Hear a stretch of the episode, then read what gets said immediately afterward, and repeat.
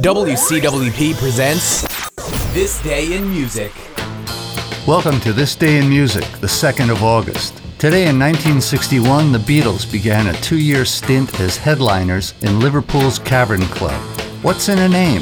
In 1962, an obscure folk singer named Robert Zimmerman legally changed his name to Bob Dylan. The same year also saw Aretha Franklin make her TV debut singing Try a Little Tenderness on American Bandstand. In 1983, the music world lost James Jamerson, one of the Funk Brothers, who played on Motown hits by The Temptations, Marvin Gaye, and many others. In 1998, UK magazine Mojo asked nationwide, Who is your favorite recording artist of all time? Fifth place was Elton John, Queen came in fourth, third was Frank Sinatra, second, Elvis Presley, and first, the Beatles. And that's it for this day in music.